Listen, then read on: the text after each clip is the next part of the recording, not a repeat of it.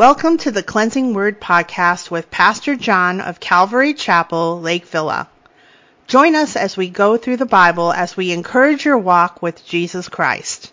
If you'd like to know more about Calvary Chapel, Lake Villa, visit us at cclv.org and please share and subscribe to this podcast. Now let's hear a message from God's Word.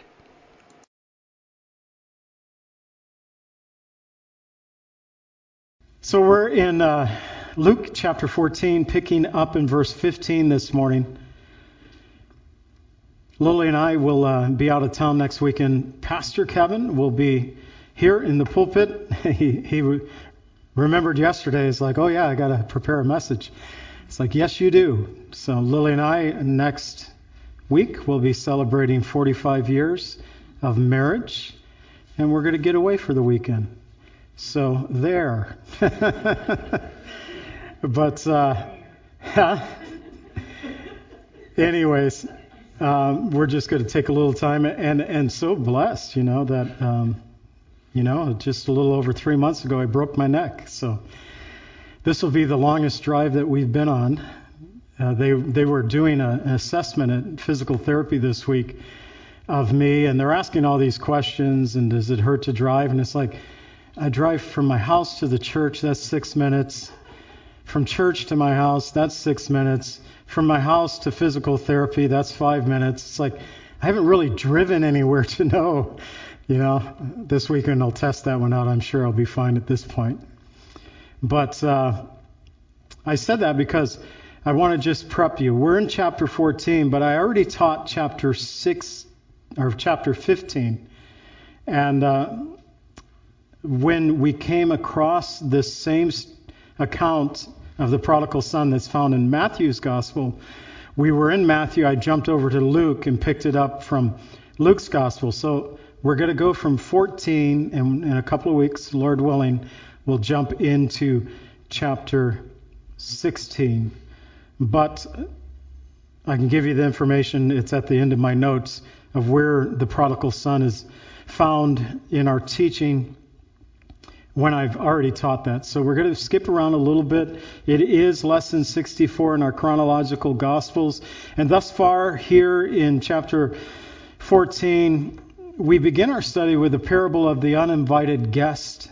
And it seems that Luke grouped this parable that's also found in Matthew's gospel, but he grouped it with the account of healing a man, where Jesus, at the beginning of Luke 14, was in a Pharisee's house. He was invited for a Sabbath day meal, and there was a man in the house, probably drifted in, uninvited, that had dropsy. Jesus healed this man that had edema. He had uh, basically uh, water retention in his body, and Jesus healed him and sent him out. And then the Lord kind of condemned the whole Sabbath day thing. It was another Sabbath day healing, so he condemned the Pharisees for their hypocrisy about not wanting to do good works on the Sabbath when they broke the Sabbath every Sabbath when they cared for their animals, when they watered them, when they fed them, or Jesus specifically using an example if you had a ox or a donkey that fell into a ditch,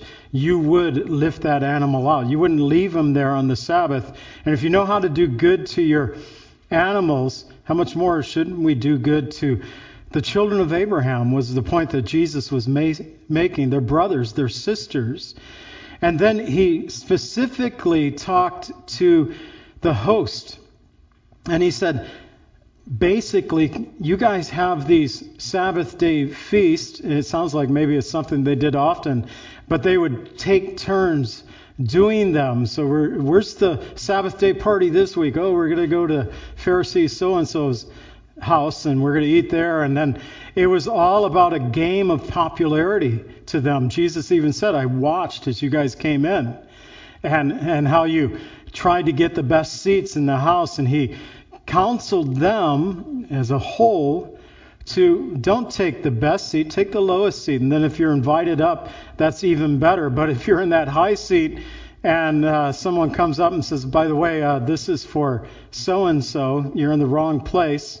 Every time I think about that, I think of weddings where they have the place markers And you, you know, you just don't go sit anywhere and everybody's kind of seated in groups and importance to the married couple. And so normally, you know, I've never seen just anybody but the wedding party sitting at the uh, bride and groom's table. You know, it's it's arranged in that fashion. They were doing something similar to that. But Jesus said to the host, it's like next time instead of inviting your family, your friends, the rich people in your community, go out and invite the blind, the lame, the maimed. Bring them in. And that brings us right into this first parable where Jesus uses the rundown of the blind, the lame, the maimed, once again, maimed, uh, once again, the poor. He uses that same grouping of people in this parable that we'll look at at the beginning of our study. And so we'll also see today of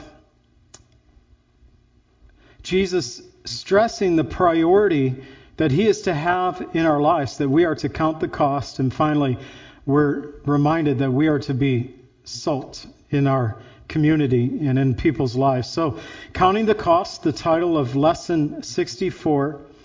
Our first point the invited and uninvited guests. Luke 14, 15 through 24, counting the cost, Luke 14, 25 through 33, and the savory versus the unsavory, Luke 14, 34 and 35. We already prayed, let's get into the teaching of God's Word, and we're looking at verses 15 through 24.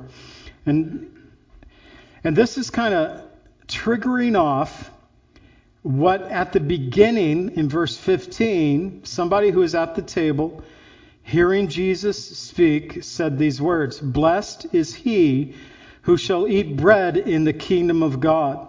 And so this led Jesus to give the parable of the invited and uninvited guests. This parable that began in verses 15 through 20, really into verse 21 a little bit, but 15 through 20 it tells us now, when one of those who sat at the table with him heard these things, he said to him, Blessed is he who shall eat the bread in the kingdom of God. And then he said to him, A certain man gave a great supper and invited many, and sent his servants at supper time to say to those who have been invited, Come, for all things are now ready.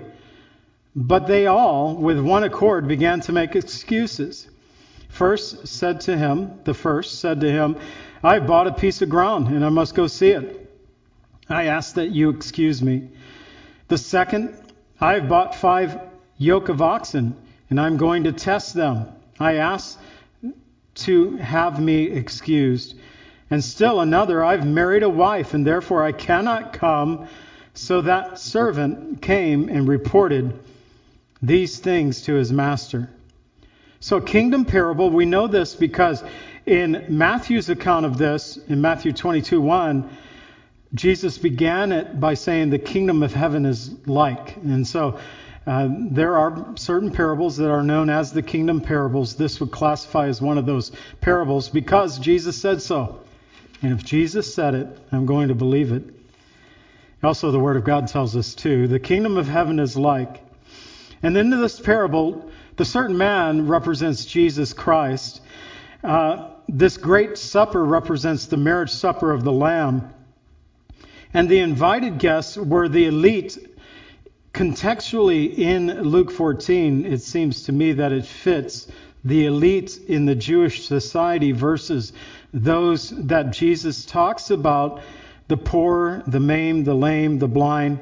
And so looking at the elite, the invited guests versus the poor, the main, the lame, the blind, but also it could be seen as Jews versus Gentiles. The Jews, initially, they're the children of God, they're the people of God, and uh, they are to be a kingdom of priests before all the people of the world, but they failed in their representation of God overall, collectively.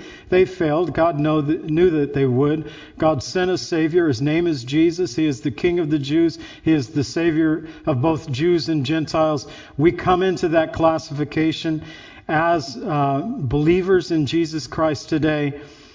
And so, believers and unbelievers, Jews and Gentiles, the elite versus the uh, poor in their society. And it was through Moses and the prophets that God sent an invitation to all his people that they would know about the coming of the Messiah, the coming of this great feast that the Lord would have. God sent the invitation, the feast, the party was ready, and the Lord sent out his servants to bring in the invited guests, but each of the invited guests made their excuses. One had bought a piece of ground, another bought some oxen, another one got married. We actually looked at that got married in one verse on Wednesday from Deuteronomy 24:5 where it said if a man is married to his wife that first year he doesn't have to go to war but number 2 he said nor does he have to do any business. Now it wasn't meaning that he don't have you don't have to work for a year. Uh, Deuteronomy 24:5 said that he could make his wife happy. Specific instructions for the groom of a newlywed couple, your job is to make your wife happy for one year. Not only for a year, but you know that first year, it is to be a big deal. It is not that you should take a year off. That would be sweet, but nobody can actually do that. Um, but no official business. So this kind of reminded me of that in the sense of this is an official, like a state dinner. The president invited you to come to the White House for dinner. It's like a big deal. It's like, no, I just got married. Deuteronomy 24:5 says, I can't do that. Happy, happy wife, happy life. So I got to heed the word of God on this one. So they made their excuses. But in reality, Luke 21:34 tells us what was going on when Jesus said, "Take heed to yourselves lest your heart be weighed down by carousing, drunkenness, the cares of this life, that the day come on you unexpectedly." Now, we can eliminate if we want to in the context of the parable, it didn't say anything about carousing, anything about drunkenness, but it did talk about the cares of this life. I'm too busy. No matter the excuse, that was the bottom line excuse. I'm too busy. And that day come upon you unexpectedly. So the uninvited guest, verses 21, we pick up through 24, says, Then the master of the house, being angry, said to his servants, Go out quickly into the streets and the lanes of the city. Bring in here the poor, the maimed, the lamed, and the blind. And the servant said to the master, It is done as you have commanded, and there is still room. And the master said to the servant, Go out into the highways, to the hedges, compel them to come, that my house may be filled. For I say to you that none of those men who were invited shall taste my supper. So, since the invited guests refused to come, the master told his servants to go out. First, he said, Go get the poor, the maimed, the blind, and the lame. Second, he told them to go beyond that. They went into the city, all the streets of the city, and said, Master, we're done, but there's still empty seats. He said, Then go out to the highways, to the byways, go beyond and invite them and bring them in, compel them to come. This reminded me of Acts 1 8 that tells us that you shall receive power when the Holy Spirit comes upon you, and you shall be my witnesses in Jerusalem, the city, in Judea and Samaria, um, the counties, we might say, the regions, and to the ends of the earth. Compel them to come. That is the call of the church today. As we're out and about in our lives, in our city, here in Lake Villa, whatever city you might live in, but also wherever we might be. Lily and I had mentioned we're heading up to Door County. We've done this before. Uh, on, I believe it might have been an anniversary weekend. It's been a long time uh, since we had done that, probably in our 40s at that time. But uh, even there, when we were there, we sat with a couple at a fish boil and we spent a couple of hours talking with them about the Lord, not intending to do it whatsoever. But, you know, when someone asks you, So, John, what do you do for a living? Well, glad you asked. and you say you're a preacher, so you can get questions when you say you're a preacher. And we got questions that night. We actually closed the restaurant down with that couple. We weren't intending for that, but God was. So when you're out and about, spread the word of God. Be sensitive to invite, to bring, to compel that people would discover a relationship with Jesus Christ, that they may be part of the marriage supper of the Lamb. However, the poor, the maimed, the lame, the blind, those who are rejected by the society, they would be the ones to sit at the Lord's table. And the Lord tells us, and this has always been the Lord's intent, and we find it in the Old Testament and also in the New Testament, quoting Joel 2:32 you find it two times in the New Testament in Acts 2:21 and Romans 10:13 that whoever calls upon the name of the Lord shall be saved. Joel 2:32 the complete verse reads this way: And it shall come to pass that whoever calls upon the name of the Lord shall be saved. For in Mount Zion in Jerusalem there shall be deliverance, as the Lord has said, among the remnant whom the Lord calls. So the Lord calls whomever the Lord calls. And whomever calls upon the name of the Lord, they shall be saved. They shall sit down at the marriage supper of the Lamb. That is our hope. Revelation 19, 7 through 9 speaks a little bit about the marriage supper. It says, Let us be glad and rejoice and give him glory, for the marriage supper of the Lamb has come, and his wife has made herself ready. And to her it was granted to be arrayed in fine linen, clean and bright. For the fine linen, linen is the righteous acts of the saints.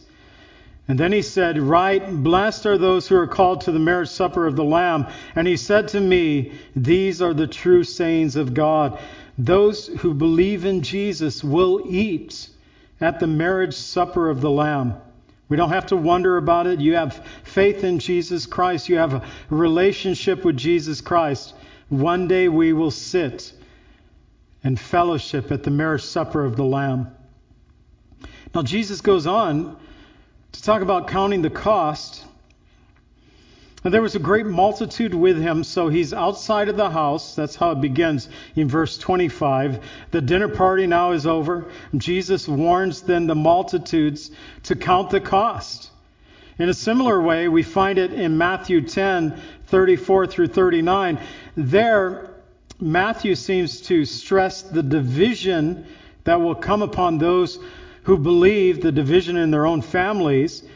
And here it seems to stress um, the priority that we are to have with Jesus in our lives. So they're similar. One gives a little more detail, one goes a little different direction. Matthew 10, 34 and 39, very similar, but they go in two different directions for the point if you read the context. Here in Luke 14, 25 through 33, counting the cost, he begins verses 25 and 26. Now, great multitudes went with him. And he turned and said to them, so he's walking now, he's outside of the house. If anyone comes after me and does not hate his father and mother, wife and children, brother and sisters, brothers and sisters, yes, even his own life also, he cannot be my disciple. So the word for hate here in the Greek, it, it can be translated as hate. It's also to be seen as to love less. So, in a sense, Jesus is talking about priority. Jesus talked about how we love ourselves, we're to love others, we already love ourselves. We're to love our family. We're to do these things, take care of our family. So he's not saying that you are to hate them in the sense of they have no meaning, no account in your life. But there is to be a ranking of priority in our relationship with Jesus and with others. And so we find that in John 12:25 he says he who loves his life will lose it but he who hates his life in this world will keep it for eternal life. So this ranking of priority. I greatly love my family.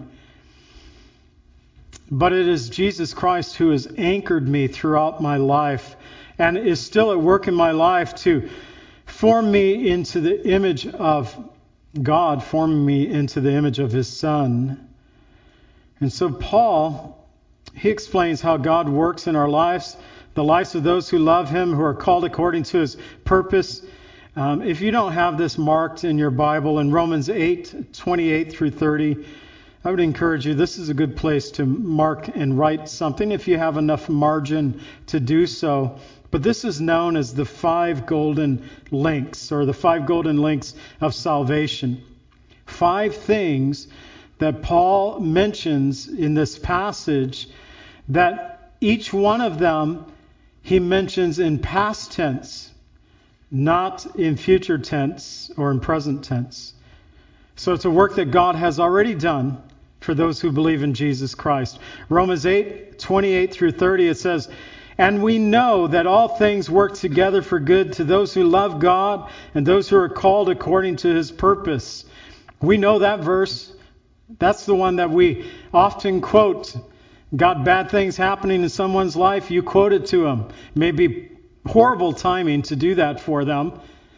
But we still often do that. You know, all things work together for good to those who love God, called according to his purpose. And we leave off the context of the whole thing. For him whom he knew, verse 29, for whom he foreknew, he also predestined to be conformed into the image of his Son, that he might be the firstborn among his brethren. Verse 30. Moreover, whom he predestined, these he also called. Whom he called, these he also justified. Whom he justified, these he also glorified. While it is true, while we're in this life, in this flesh, we are a work in progress. What I want us to see from God's perspective, we are a finished work. Each of these links, and the five golden links of salvation, they are each in the past tense. God has foreknown, He has predestined, He has called, He has justified, He has glorified. Being a disciple of Jesus Christ means that we are to put Christ first, above ourselves, above all others. In verse 27 it says, And whoever does not bear his cross cannot come after me. Who does not bear his cross and come after me cannot be my disciple. I put the cannot in the wrong spot. So I'll read it for clarity once again. And whoever does not bear his cross and come after me cannot be my disciple. Cross bearing, when these words were penned by Luke, cross bearing was not a glorious thing. You can sell a lot of product on TV, like pillows and towels and slippers and have a little cross every time you advertise. That's cool to see. But cross bearing in Jesus' day was death. And those who bore a cross in Jesus' day did so on their way to be crucified. The Romans would ha- cause them to bear the beam that they were to die upon with an accusation written before them of why they were being put to death. That was cross bearing in Jesus' day. And Jesus had not yet went to the cross yet. This would have more of an impact when we learn of Jesus bearing his own cross and the accusation that was put over his head that no doubt was before him as he went through the streets and the Via Dolorosa. But it was not glorious. It would be like some have tried to modernize this and saying, in this way, Jesus, if he said it in today, whoever does not bear his hanging noose and come after me cannot be my disciple. Whoever does not bear his electric chair, we don't have high regard for those things, either one. But for believers, it speaks of our no longer being in rebellion against God, but submitting to the Lord's authority over our lives. And this submission is to be daily. In Luke 9:23, he says, "If anyone desires to come after me, let him deny himself, take up his cross, and daily follow me." It's a daily commitment. Following Jesus is the mark of a disciple, and we are to do so daily. It speaks about a, a daily discipline that we are to have in our lives. Yes, we are foreknown, predestined, called, justified, and glorified in God's perspective. But in this life, we need to be daily walking in the ways of the Lord, that people can see and know that we are Christ followers. So, counting the costs, he gave us three examples and so the point three, counting the cross, verses 28 through 33, but the three examples, the count, uh, counting the cost of building something, and then counting the cost of war, and counting the cost of being a disciple of Jesus Christ. First, the tower, 28 uh, through 30, it says, In which of you, intending to build a tower, does not sit down first and count the cost, whether he has enough to finish it? Lest after he, he has laid the foundation and is not able to finish it, all who see it begin to mock him, saying, This man began to build and was not able to finish it. So, tower building back in that day, it was, yes, for the protection of a city, but also people who had property, a vineyard owner, um, maybe their animals, they would build towers, watchtowers, where they could keep watch on their property overnight just to protect their goods that they had, that which they owned. And so Jesus talks about the importance. If you're going to build a tower, you want to sit down and make sure you can finish the work, that you have uh, enough to complete the work, to build the tower, to do the work that you have planned to do. So anyone who would be unable to finish, they started the project. He doesn't even talk about laying a stone on the tower. He just talks about laying the foundation, and that's it. All they have is a foundation. I remember, and this reminded me not until now, not until I was re- reading this passage just here in the pulpit. Years ago, I was doing a job at the old Motorola plant in the area, and they were going to have their national headquarters in this town they built a deep, deep, it was going to be a five story building. It had a deep footing, basement, foundation. And that's all they ever did with it. And so we were there remodeling the front of this building. And uh, just to the east of us was this huge hole in the ground that had been sitting there for years. It seemed like such a waste. They probably had new management that came in and said, Yeah, we're not going to do that. We're going to do this. And so it's like, Yeah, but we already started this. That's okay. We don't care.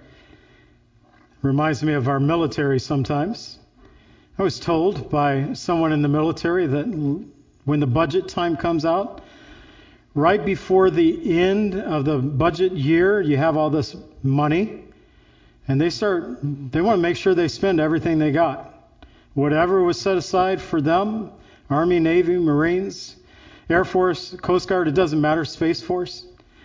You want to make sure you spend because you want to make sure you at least get that much and maybe more next year.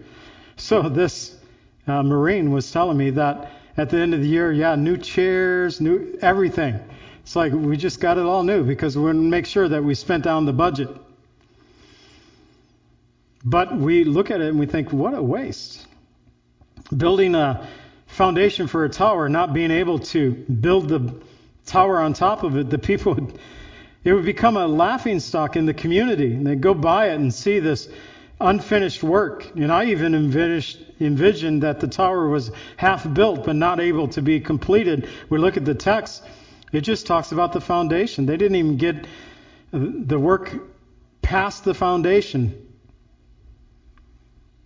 at the house of Philip the evangelist after Agabus prophesied to Paul that he would be bound by the Jews in Jerusalem, delivered to the Gentiles, and the brothers and sisters pleading with Paul not to go to Jerusalem, Paul responded in this way. He was a man who had learned to count the cost. This is his response in Acts 21:13. He said, "What do you mean by weeping and breaking my heart? For I'm ready not only to be bound, but to die at Jerusalem for the sake of the Lord Jesus."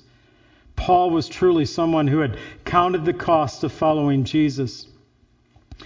Also, the cost of war. Jesus takes this at a different. And it made me think of what's going on with Israel right now, Hamas coming against Israel. Hamas does not have the strength to outright come against Israel. Israel militarily is a stronger nation. But Hamas is winning a psychological war. And that is what they have been banking on for years, that they could win the psychological battle. This is just here in this, counting the cost of war, just looking at the numbers. What king, verses 31 through 32, going to make war against another king does not sit down first, consider that whether he is able with 10,000 to meet him who comes against him with 20,000, or else, while the other is still a great way off, he sends a delegation and asks for conditions of peace. So in this particular case, he's counting the cost. He's saying that it's two to one. They have 20,000 soldiers. We only have 10,000. We'll never be able, our technology is not there. We can't defeat them. So he opts out for peace instead. We should know that in our lives, when people battle against God, but they should just know you're never going to defeat God. God will always win. God is God, and we are not. Once we figure that out, it's a good place to be. But we need to make peace. The Bible tells us that he is our peace.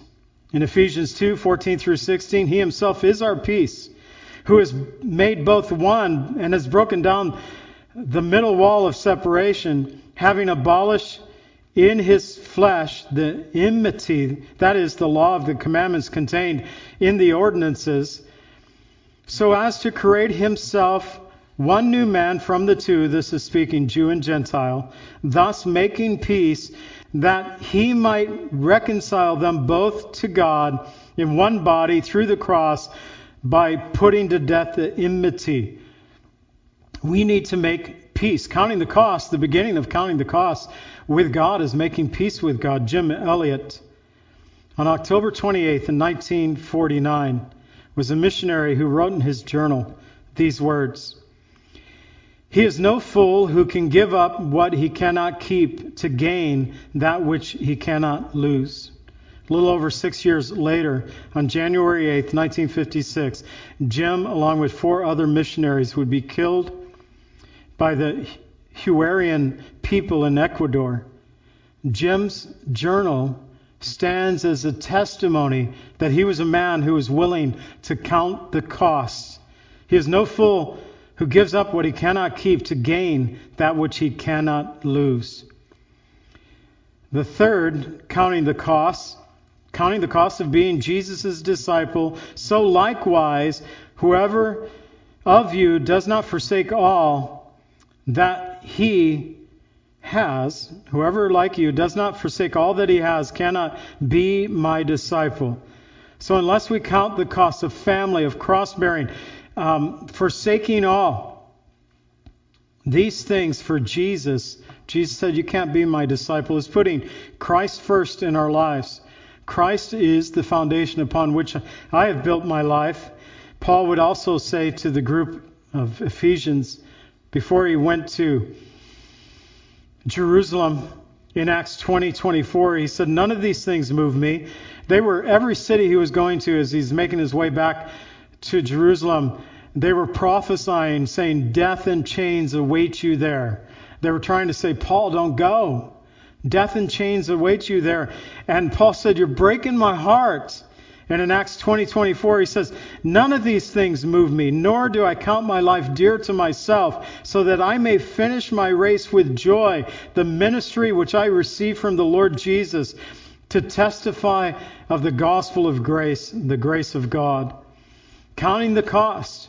Paul wrote about it in Ephesians 3 7 through 11, where he says, Whatever things that were gained to me, these I have counted for loss. Indeed, I have counted all things lost for the excellence of the knowledge of Christ Jesus my Lord, for whom I have suffered the loss of all things.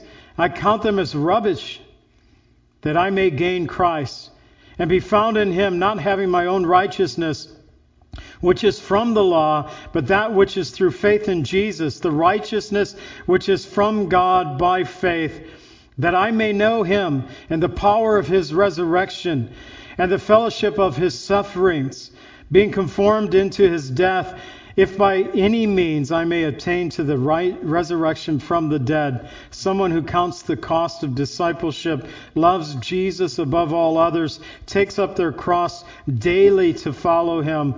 These are they who have learned to count the cost. And have you counted the cost of following Jesus in your own life? And we close out in two verses, the savory versus the unsavory. Verses 34 and 35, it closes out Luke 14 for us. He begins in beginning of verse 34. Salt is good. In their day, salt was not only used for flavor, it was used for preservative. They didn't have freezers or refrigerators. They had salt. And salt was worth a lot of money. When they offered sacrifices at the temple, every sacrifice had to be sprinkled with salt. When Cyrus, I believe it was Cyrus or Darius, uh, gave instructions, uh, it might have been Darius at that time, but gave instructions for the Jews when they were rebuilding their temple and, and said to the people in that surrounding region, whatever they want, you give them. And they tagged the line and said, salt without limit. As much salt as they want, you give it. Salt was worth a lot. We like it. We use it daily. Most of us, I would say, most all of us do. We use it daily. It's for flavor, not so much for preserving our food today. But salt has those two basic uses. It's God's work in a believer's life that He has had this preserving influence in our lives, and we can be that preserving influence to others around us in this world. However, before we can preserve, before we can flavor the world with our faith in Jesus Christ, we need to be seasoned with the salt of Christ ourselves. We need Jesus in us before we can actually spread the gospel to others about the work of Jesus. I mean, you can tell others about Jesus and not be a believer, but it's more effective when it's coming from a believer. Colossians 4 6 says, Let your speech always be with grace, seasoned with salt, that you may know how you ought to answer each one. I think of that. Let your speech always be with grace, seasoned with salt. Think about what we say, how we speak with others. Try to imagine the world. John Lennon did this. He tried to imagine the world that had no religion.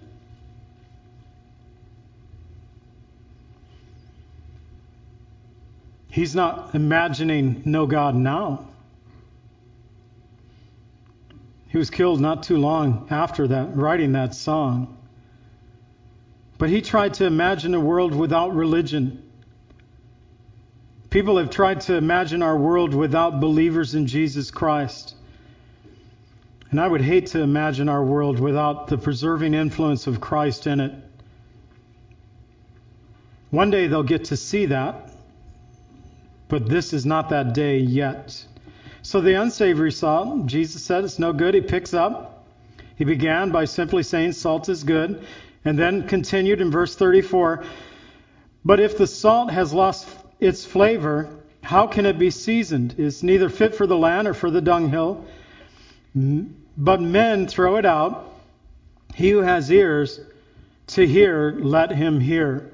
So, first of all, I don't know, the theologians really trouble over this. It's not fit for land or the dunghill. They have a lot to say about that phrase there. If you want to read about it, you can. They are not quite sure what Jesus meant by it. It could be that it was a reference that people in Jesus' day specifically understood, and we just don't get it today. And think about some tried to say, well, they, they used to use salt as a fertilizer. What does salt do to any grass or weed or anything you put it on it? It just kills it. So you're not going to use it as a fertilizer. Others said that, well, maybe they used it to put it on the uh, manure to keep it fresh until they used it as a fertilizer. Well, once again, if it's sprinkled with salt, even if it's manure, it gets to the field, it's going to kill what's there. So it's a difficult one. I can't answer it. Theologians love to toil over these things, and they can't answer it.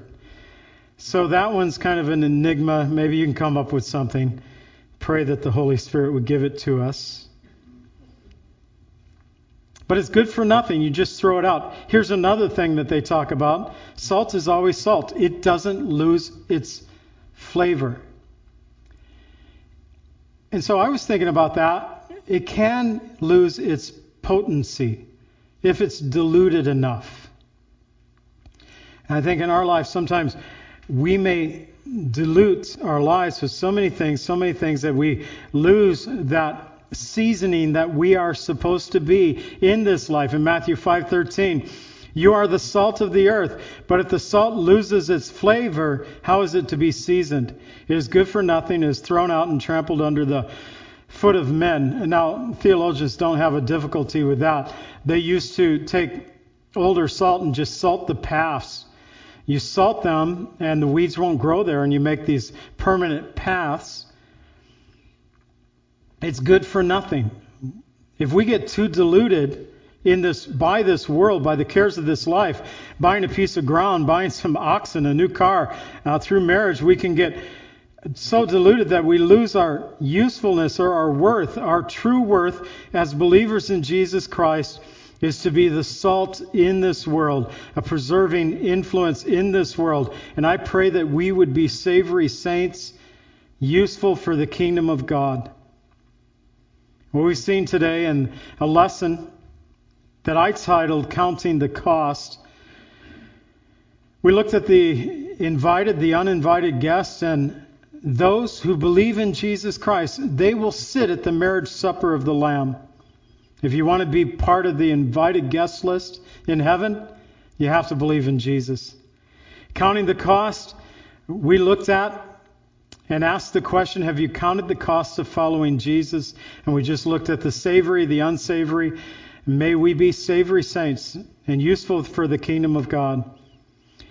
So I'd mentioned that I've already taught Luke 15, so we're going to skip Luke 15, go to chapter 16. We are in the chronological journey through the Gospels. We began this at the beginning of last year. But Luke has this section that began in chapter 13, goes all the way into chapter 18, that really doesn't fit with the other Gospels too well. So we're kind of parking in Luke for a little while. Uh, we'll pick up in Luke 16 next time. But if you'd like to look back, on May 21st, I did a lesson called Lost and Found, and I taught from Luke chapter 15. It is lesson 52. So you can look on our website and find that lesson. Let's go ahead and stand together. Father, we thank you for your word. And Lord, our, our world is in calamity, but not so much here and now. So, right now, Lord, we're being troubled by wars and rumors of wars.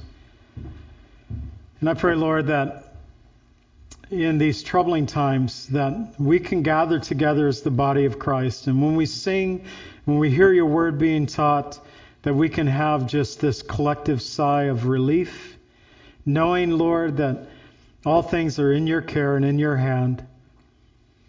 I pray, Lord, that you would bless us now as we close out in a song of worship.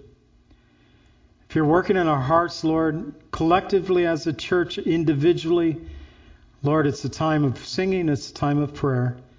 For those, Lord, who would like prayer, Pastor Kevin down front, the prayer bench is opened. For those who are listening online, Lord, maybe hearing this at another time, may they just cry out to you now. Be with us now, Lord, as we close out in worship. We ask in the name of Jesus. Amen.